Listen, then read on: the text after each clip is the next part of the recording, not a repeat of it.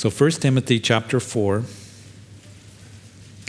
And again, beginning at verse 9.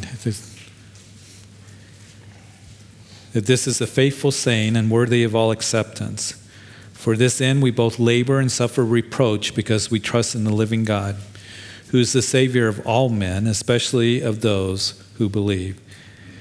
Keep in mind that as Paul is writing this letter to Timothy, he says that Timothy, I urge you to stay in Ephesus as I went to Macedonia. He's commissioned Timothy to pastor this church here in proconsular Asia. And as we saw that Paul writing to Timothy, inspired by the Spirit of God, that he says, Timothy, I'm writing to you that you may know how to conduct yourself in the house of God, which is the church of the living God, the pillar and ground of the truth. So, Father, as we study your truth here, that we know that there's something here for all of us, very important um, exhortations given to us. So I pray that we would remember that just to turn those ringers off the phone, that we can focus and, Lord, concentrate and be attentive to your word. That you would take it and not only our spiritual ears being open, but our heart being soft before you. That we might hear from you and then take your word and, and work it in our hearts that it might be worked out in our lives.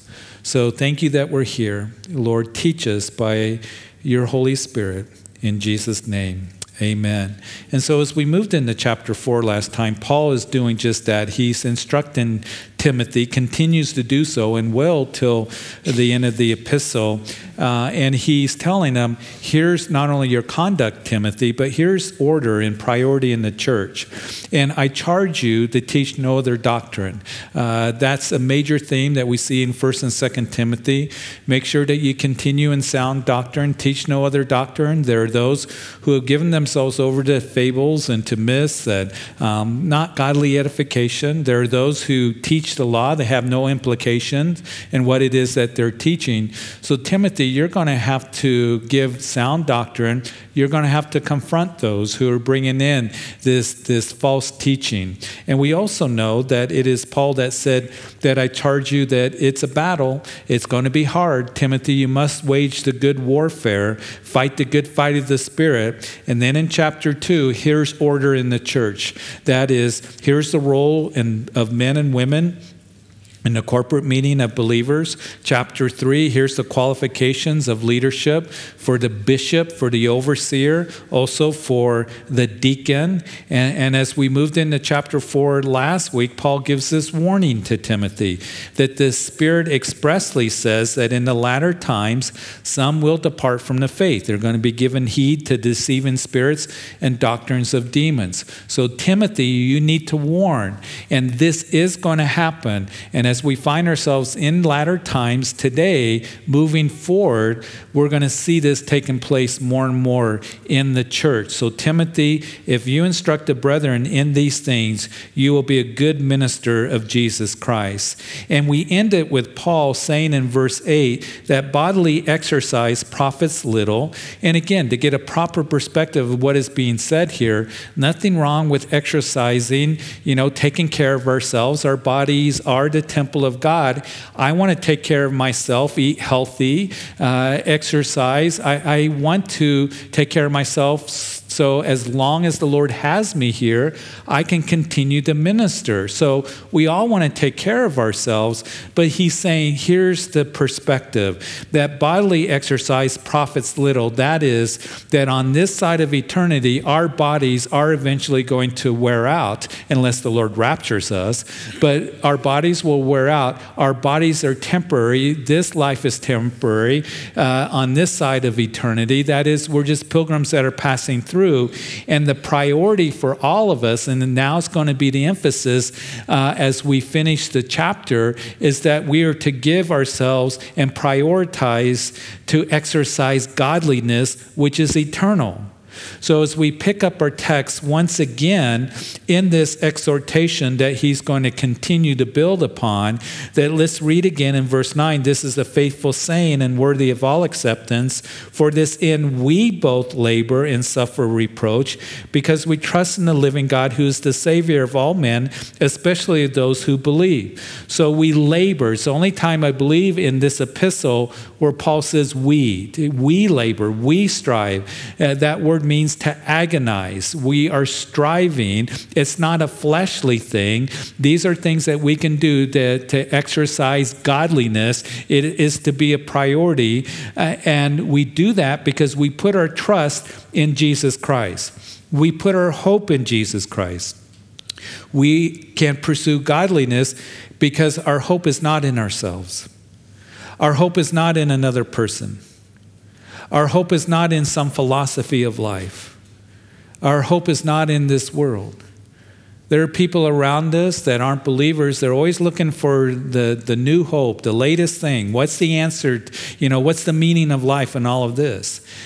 But we have a real hope. We have a living hope because we believe in the living God who is the Savior of all men, and especially to those who believe. In other words, Jesus went to the cross. He shed his blood on that cross for forgiveness of sin to make atonement for our sins. And as we come in faith, believing that He died for my sins, that He truly is Lord and Savior because He rose from the grave, He's alive, then we are saved as we come in faith. And as we learn in chapter 2, Paul writing in verse 4 of this epistle that God desires that all men to be saved and come to the knowledge of the truth. Now we know not all will give themselves and come to believe in Jesus Christ, but that's God's desire. And to those who believe in him and receive the knowledge of the truth, the gospel message, are saved. We have the greatest news to give to somebody that's ever been declared in the history of this world. That Jesus Christ came and died for you, for your sins, and he rose from the grave, and he's alive, and he can be your Savior, and he can be your Lord as you come to him personally, because he is the Lord of all Lords. He is the Savior of the world. So we know that Romans chapter 10 declares to us in verse 10 For with the heart one believes unto righteousness, and with the mouth confession is made unto salvation. For the scripture says, Whoever believes on him will not be put to shame. So Paul here, he's saying, Listen, that we labor, we strive because we are saved, and we are to exercise godliness. And in our lives, we strive in all kinds of different areas of our lives. It might be you who are a student up at the university or in high school, uh, that you strive for excellence in academics. It might be if you're an athlete, that you strive in your sport. It, it might be if you play an instrument, that you strive to, to play that instrument the best that you know how. I have a daughter who is a senior at UNC in piano performance, and she practices hour after hour of piano, and she has a senior recital coming up, and she has to play for, I believe, 45 to an hour with no sheet music. So she's striving, she's working on it. And we can strive in different areas of our lives. Strive to be a good worker, you know, at the job. And I believe that Christians should be the best workers that we can be that we should not be giving ourselves to laziness.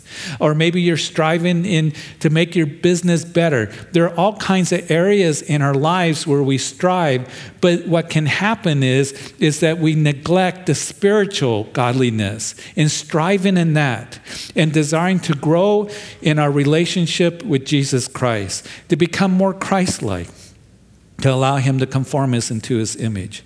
So, this is what Paul is exhorting Timothy in. Hey, we labored together, and we do that because we have the Savior of the world that has saved us. So, let's continue to do that, strive in this. And now, in verses 11 through 16, there are these present imperatives. Uh, these are not suggestions, but exhortations. This is what you need to do to commit yourself to godly exercise, to godliness in your life, to continue to grow. And we're going to see that there's nine of these that are listed in these verses. As we read in verse 11, these things command and you teach. As we go into verse 12, be an example too. Verse 13, give attention. Verse 14, do not neglect. Verse 15, that meditate on these things and give yourself entirely to them. And then in verse 16, that you're to take heed and you're to continue in. This is what you need to be doing. This is what we need to be doing, Timothy, together, to strive together in godly exercise. So let's look at these charges more specifically as verse 11 again, as we read, that these things command and teach. Timothy, don't get behind the pulpit to just give speculations and opinions and theories and philosophies of men. Don't just be given stories. Don't give old wise tales but you are to fearlessly bring God's word before the people. So, Timothy, make sure that you are a good servant of Jesus Christ as you give good doctrine to God's people. And that's what I am to do every time that I get behind this pulpit, when, wherever I teach, that I am to give sound doctrine, to give truth when it comes to ministering to my family. I am to be committed to it, and so are you. You see, I pray that none of us as parents or, or whoever that we have to, to talk to, other family members or those at work, that we don't say, well, just believe whatever it is that you want to believe. I've had more parents that have said to me, Well, I just tell my kids that it's up to you. Whatever it is that you want to believe when you grow up, I'm going to let them make up their mind. And it's like, you need to be giving them truth now. Because if they don't know truth, they're going to be facing a lie. And there's so much deception that's out there. And we, of course, as we've talked about, have the responsibility to be raising our children, training them up in the ways of the Lord. We need to get the truth of God's word into them. So we are to give truth to others, to that person at work or that family member or whoever it might be that we have contact with in life. Don't just say, well, whatever you believe, that's all fine and that's wonderful. No, here's what God's word says. And we can say it in love and we can say it in humility. And perhaps people will not be happy with that. But we fear God and not man. We show love to others as we give them truth. And as we do, that we pray that they'll receive that truth. So in verse 12, as we see that Paul continues instructing Timothy, let no one despise your youth, but be an example to the believers in word, in conduct, in love, in spirit, in faith, in purity. First of all, let no one, no man despise your youth. The idea is don't let anyone push you around. Timothy has been with Paul for about 15 years now. And as Timothy is now in his early 30s, it is believed that there are those who were older in age, that they thought that they could push Timothy around. They would despise him. And Paul is telling Timothy that your authority is not based on your age, but upon spiritual maturity and character. Those that uh, who are older that you're having to deal with and instruct and teach, that they may despise you, Timothy. They're going to come against you. Some of them are troublemakers. Some of them are, are those who are coming in and bringing those myths and those fables and being legalistic. Those who are teaching, as we will see at the end of the chapter, that godliness is a means of gain, kind of a prosperity type of doctrine that they were bringing in. Those who are bringing in Gnosticism. Timothy was having to deal with all of that. And there may be those who've been there longer than Timothy, and all of a sudden, Paul commissions Timothy to be the pastor, and they would despise him.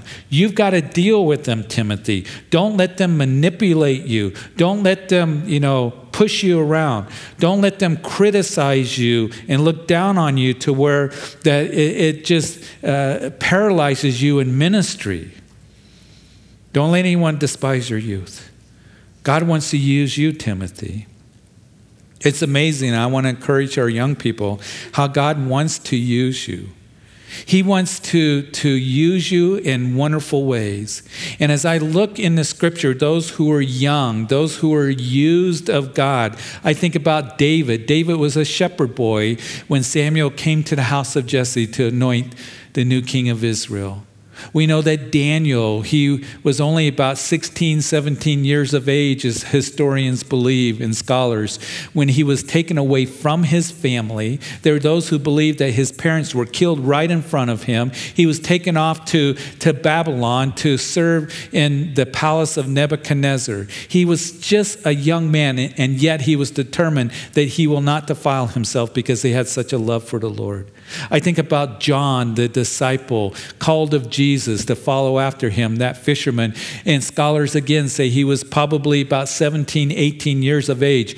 Mary, we're going to be entering into the holiday season again, Christmas season.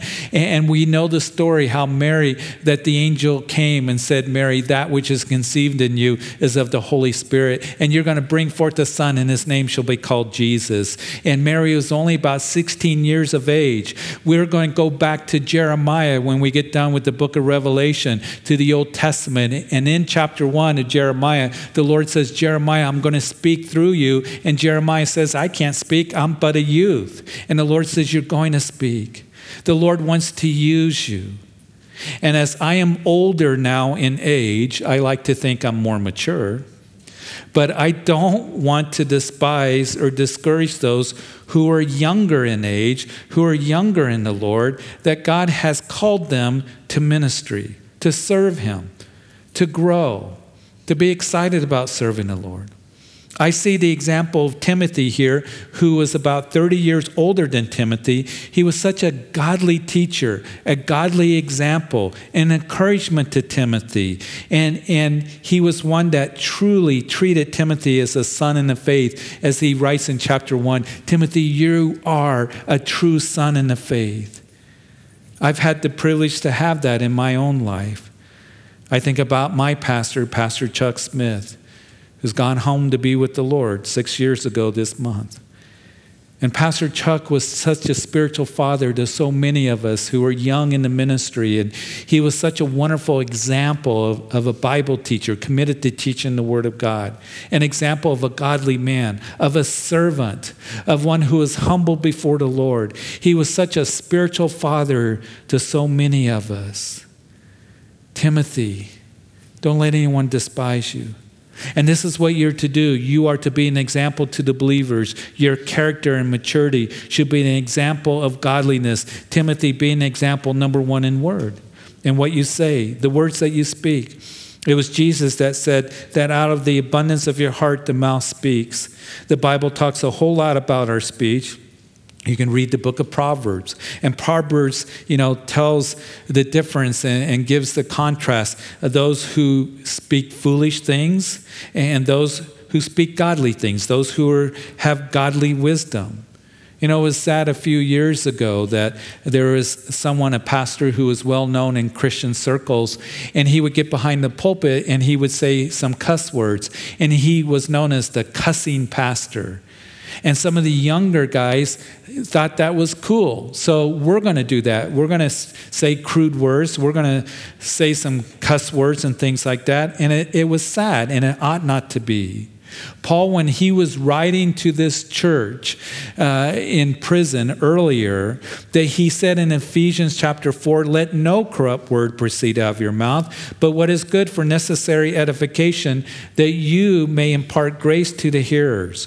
When Peter was in the courtyard of Caiaphas, they arrested Jesus there at the garden. They took him to Caiaphas' house to go on trial before the religious council. And you know the story how Peter followed him in into the courtyard where Jesus was on trial. He's outside. He's warming himself at, at, the, at the fires. And, and there are those who came to him and said, Hey, you're one of them. You're one of his disciples. And he's saying, No, I'm not. And, and he was getting angry and, and he was agitated. You're one of those disciples. No, I'm not. I'm not one. And the third time, as he's denying the Lord, that one of them said, according to Matthew's narrative, you're one of his disciples, for your speech betrays you. You talk like a Galilean. As Peter is cursing and he's swearing and denying. So the question for all of us is this How's your speech? Because your speech can betray you. If you are murmuring and complaining, you are telling dirty jokes at work, speaking crude things, or does your speech confirm the reality of Jesus in your heart? You're speaking the praises of God, thanksgiving. Your speech is seasoned with grace. Our speech will really show if, if Jesus makes a difference. So, Timothy, you be an example in word. Secondly, in conduct, your behavior, your lifestyle. Not only in your words, but do you walk the talk? If you say one thing, I'm a Christian, and then you live another way like the world, don't you think that people are going to see that? Parents, don't you think that your kids are going to see that, or grandparents, or grandkids? I'm a Christian. I grew up in the church, and you're living worldly or speaking worldly things, they're going to notice that. If you go to work, I'm a Christian, and you're living like the world, it ought not to be. And I've had people say to me, and I'm sure that you've had the same thing said to you, that why should I become a Christian? Because I got a family member, or I got a coworker, or I got an old friend. They say they're a Christian, but they live just like I do. They live no differently than I do. They're no different than anybody else because they're living like the world. And it's a horrible witness. So, Timothy, be an example in, in word and conduct, thirdly, in love. Jesus said that they will know you're my disciples by your love for one another. We are called to love the brethren, to love others. We are called to care for people. Be an example in love. Love the people, Timothy. Love them even if they don't love you. I think about how Paul, when he's writing to the Corinthians, his second letter, he says that the more I love you guys, the less I'm loved by you. Paul kept loving them. And we're to love others even, even when they don't return that love, to love others. Timothy, be an example, fourthly, in spirit. What does that mean? Have you ever been around a Christian? I'm sure you have. And you just sense that they have such a gentle spirit, a godly spirit. It shows in their attitude when they talk with you. You sense the Spirit of God in you, their humility. Eh, you sense their love for the Lord. I was meeting with a, a, man who's been in ministry for many years around Calvary Chapel, and it was the first time I met him. I've heard of him, and he came and he spent some time with me. Just I could sense his love and commitment to the Lord, his humility, his love for others. I could tell that he was a man that was led by the Holy Spirit. It was such a blessing to fellowship with him. You know, sometimes Christians, they just want to bowl people over be all hard or, you know, a know it all. Unfortunately, there are some Christians they're just plain mean. And here he says, You are to be an example in spirit, that gentle, kind spirit, that excellent spirit. Daniel, when he was serving in Babylon, it says that he had an excellent spirit within him. And the same spirit that was in Daniel is in you and me, that people may see the gentleness, the kindness, the wisdom, the self control that God is working in us. They just sense the, the, the love of Christ in you. Are we that example to others? In word and conduct, in love, and then in faith. All of us, our faith is tested and in that time of testing, are we going to trust in Him, knowing that He is faithful and His word and promises are true for us? And then lastly, it's purity. We hear so much today about how we need pure air and pure water and pure food. There are people protesting. There are people that are marching. There are students that are walking out of school to have protests. We need to have cl- pure air and food and all of this. And I want clean air. I want pure, you know, water, food. But how we sadly lack oftentimes in this area of spiritual purity. Unfortunately, even in the church. The church has abandoned the commandment to live in purity. It is to be a priority in our lives. We're to be example in that. Paul is going to instruct Timothy next week. It's going to be an important lesson how you treat one another in the body of Christ. Fathers, you know, older men as fathers, older women as mothers. The younger ladies, listen, as sisters with all purity. And it's going to be an important message about, particularly for you younger guys. That is, perhaps you're dating that, that, that young lady, you're to first of all treat her as a sister in the Lord with all purity.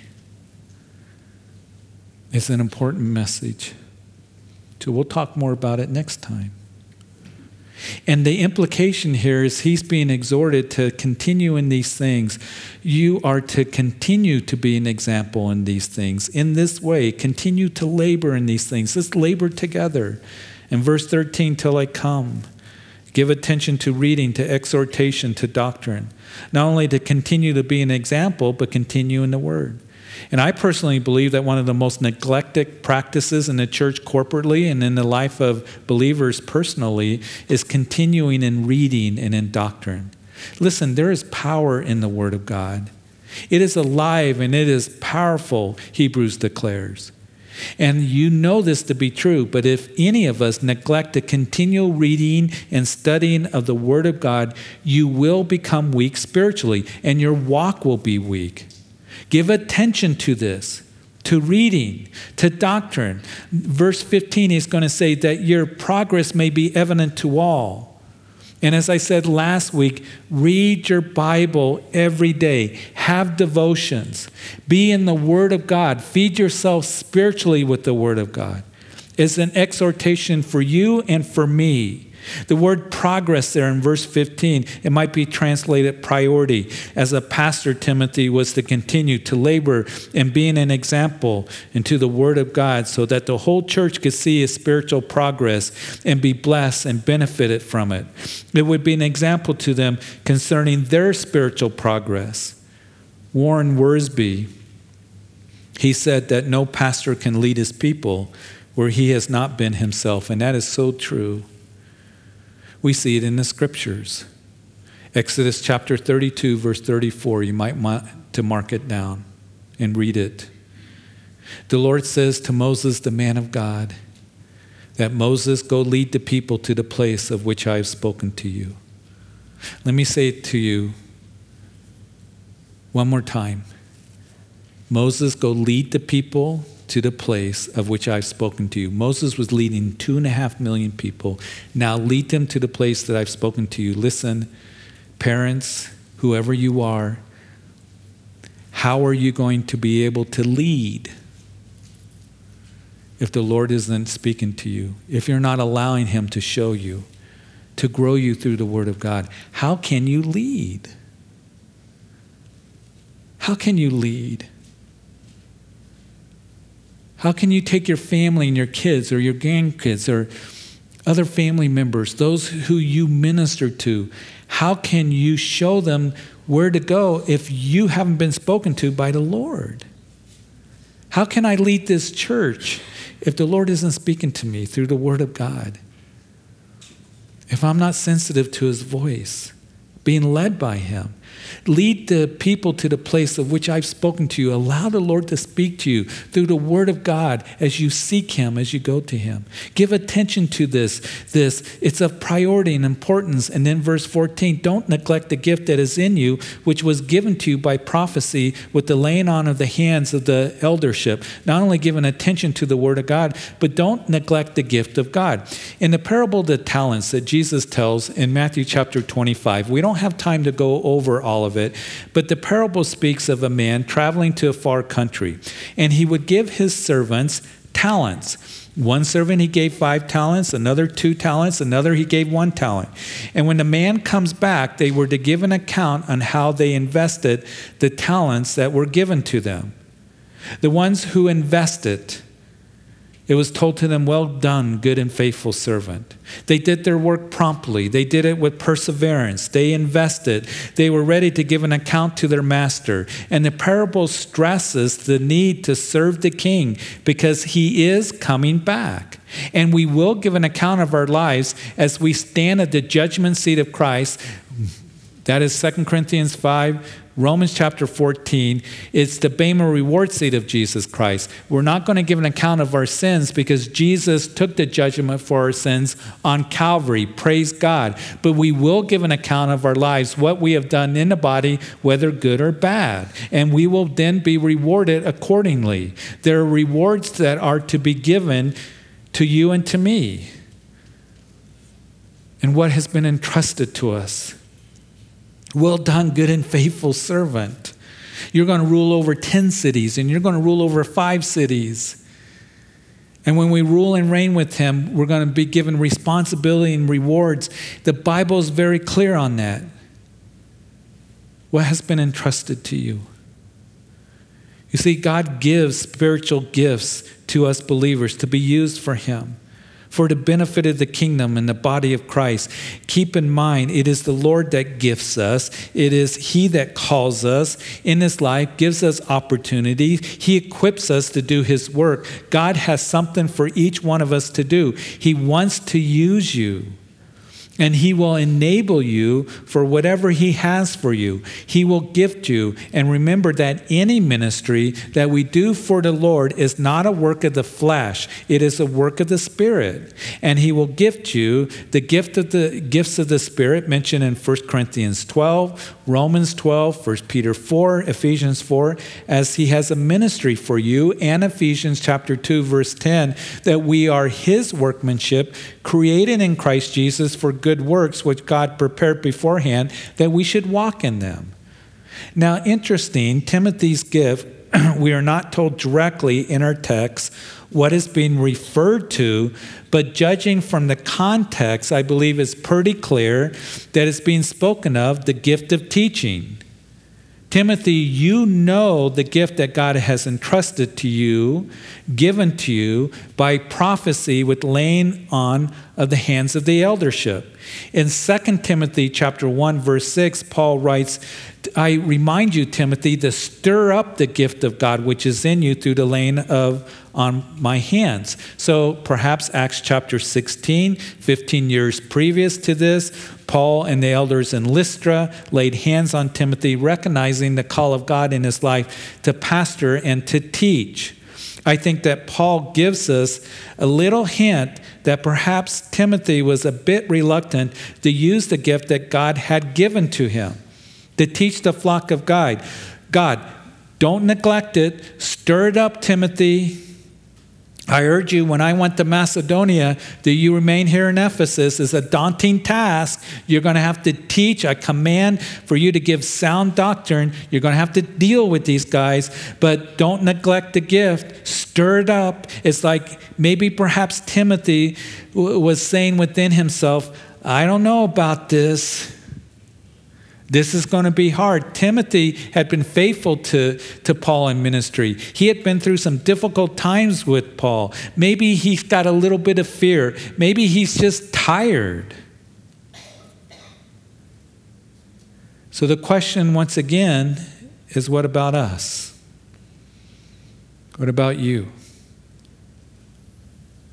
Do we come up with excuses? God wants to gift you, He wants to use you. This is an important word for all of us, for me. Don't be passive in cultivating God's gift in you. If it's to teach, then teach. If it's service, then minister. If it's the gift of ministry, service, serving others. If it's giving, then give. If it's exhorting, whatever the Lord has entrusted you with. Some of you, I, I, see that God has gifted you many talents with your hands, spiritual gifts, and, teaching. Use them. We need you. God needs you. We're here for such a time as this in the days in which we're living in that the church is getting weaker and culture is getting more darker. Use those gifts. Stir it up. Don't neglect it. He wants to do a wonderful work in you and through you and meditate on these things. Give yourself entirely to them, that your progress, again, may be evident to all. Timothy being told to devote himself totally to ministry that has been given to him, to God's word. Give yourself to godliness and being an example to the believers. Give attention to doctrine. Keep serving with the gift that God has given to you, that your progress may be evident to all. Again, it means to advance. People are seeing that you're growing, maturing. That is the work that God wants to do as we give ourselves to Him. So, question number three Are you progressing spiritually? Are you maturing? Are you moving forward? Are you advancing or not? You're not because there's a lack of giving yourself to godliness. You're either growing or you're regressing. You can't stay neutral. Are you giving yourself to godliness? Is it evident? Are you desiring to grow and give yourself to godliness, exercising, doing these things? And then in verse 16, take heed to yourself and to the doctrine, continue in them, for in doing this, you will save both yourself and those who hear you. Take heed to yourself. He's not being told, Timothy, to focus on self or exalt self or it's all about self. The Bible says we're to die to self. What he's saying is you take care of yourself spiritually. And as a pastor or any pastor or anyone that's serving in the body of Christ, we can get so busy with helping others, you know, and doing ministry that our spiritual walk is neglected.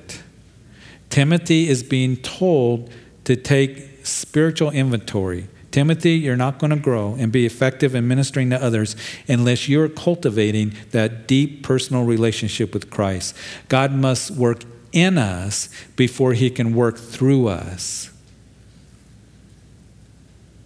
You get to continue in truth. And make sure, though, you're staying close to the Lord. Take heed to yourselves. Paul told the Ephesians elders that. Then minister to the flock of God. And as you minister to others, they can come to salvation. They can see the progress. You're moving forward, and that will encourage them to move forward. So, are you moving forward? Are you giving yourself to Him? Are you having devotions? You know, there's a thousand books in Christian bookstores on the secret to godliness. There's no secret, folks. There's no secret. How we can exercise godliness is told to us here in the verses that we just read. Cultivate that deep personal relationship with the Lord, spend time with Him. I, I just want to tell you this story, and then we're going to go to the communion table. In Exodus chapter 33, I think it's illustrated so wonderfully there. Moses, the man of God who pastored two and a half million people, he was more busy than, than any of us. Can you imagine pastoring two and a half million people and didn't have a building? Out there in the wilderness. You know what Moses did?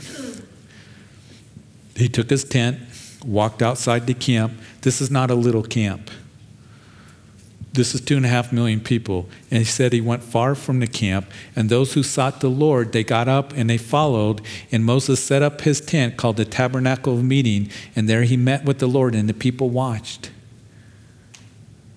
And he met face to face with God, and God spoke to him face to face as a man speaks to a friend. And the people could see that. Moses, who had more things that he had to do, responsible for a whole nation, and yet he knew the importance of folding up his tent and getting to a place where he can meet with the Lord and talk with the Lord and fellowship with the Lord. So, do you have a tabernacle of meeting? And you might be here today saying, you know, it's been far and few between to really spend time with the Lord. I get so busy, I get caught up, I, I have excuses. It's not too late. Start today. Listen, it's going to be a nice afternoon, it's going to be a nice next couple days. Maybe, perhaps, maybe, I'm not saying you have to, maybe take a little time. Uh, I'm just going to get away from the football game. I'm going to get away from whatever. I'm going to go take a walk and I'm going to take my Bible and I'm going to spend some time with the Lord because I got decisions to make. I got this challenge before me. I got these problems that are going on in my family. Uh, I need provision.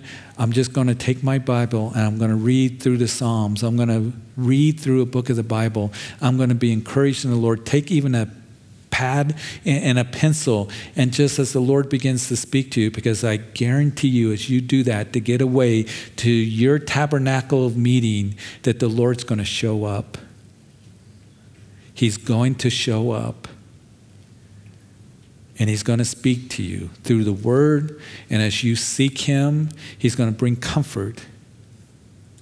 And as you do that continually, daily, spend time with him you're going to be exercising godliness. So, Father, we thank you. We thank you for these words given to us. And we all get weighed down with cares of life and busyness of everything going on. But, Lord, our priority is to give ourselves to godliness, to continue in, to be an example, to take heed to ourselves spiritually so, Lord, may we take note of that and work these things out in our lives. And as we're getting ready to come to the communion table, that is the Christian that takes a communion, the believer, in remembering what Jesus did for us in this new covenant that we belong to, a covenant based on sacrifice and love Jesus allowing his body to be broken for us and his blood shed for the forgiveness of sin. It is for the believer. It's not just for if you belong to the church. If you're a believer, the communion table is for you. But I want to address if you're here, you've never really given your life to Jesus Christ.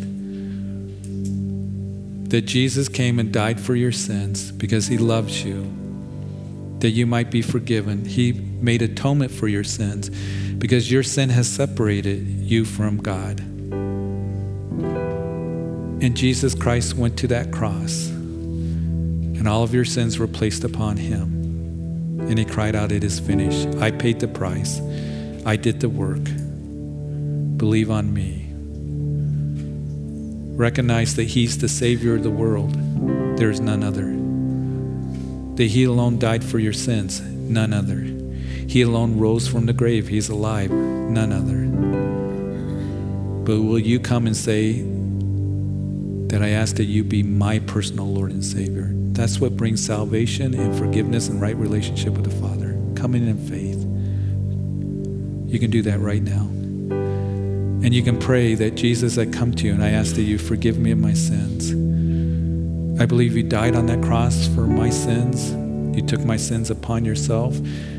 You made atonement for my sins. Forgive me. And I believe you're alive. Your life speaking to my heart. And I ask that you would be my personal Lord and Savior.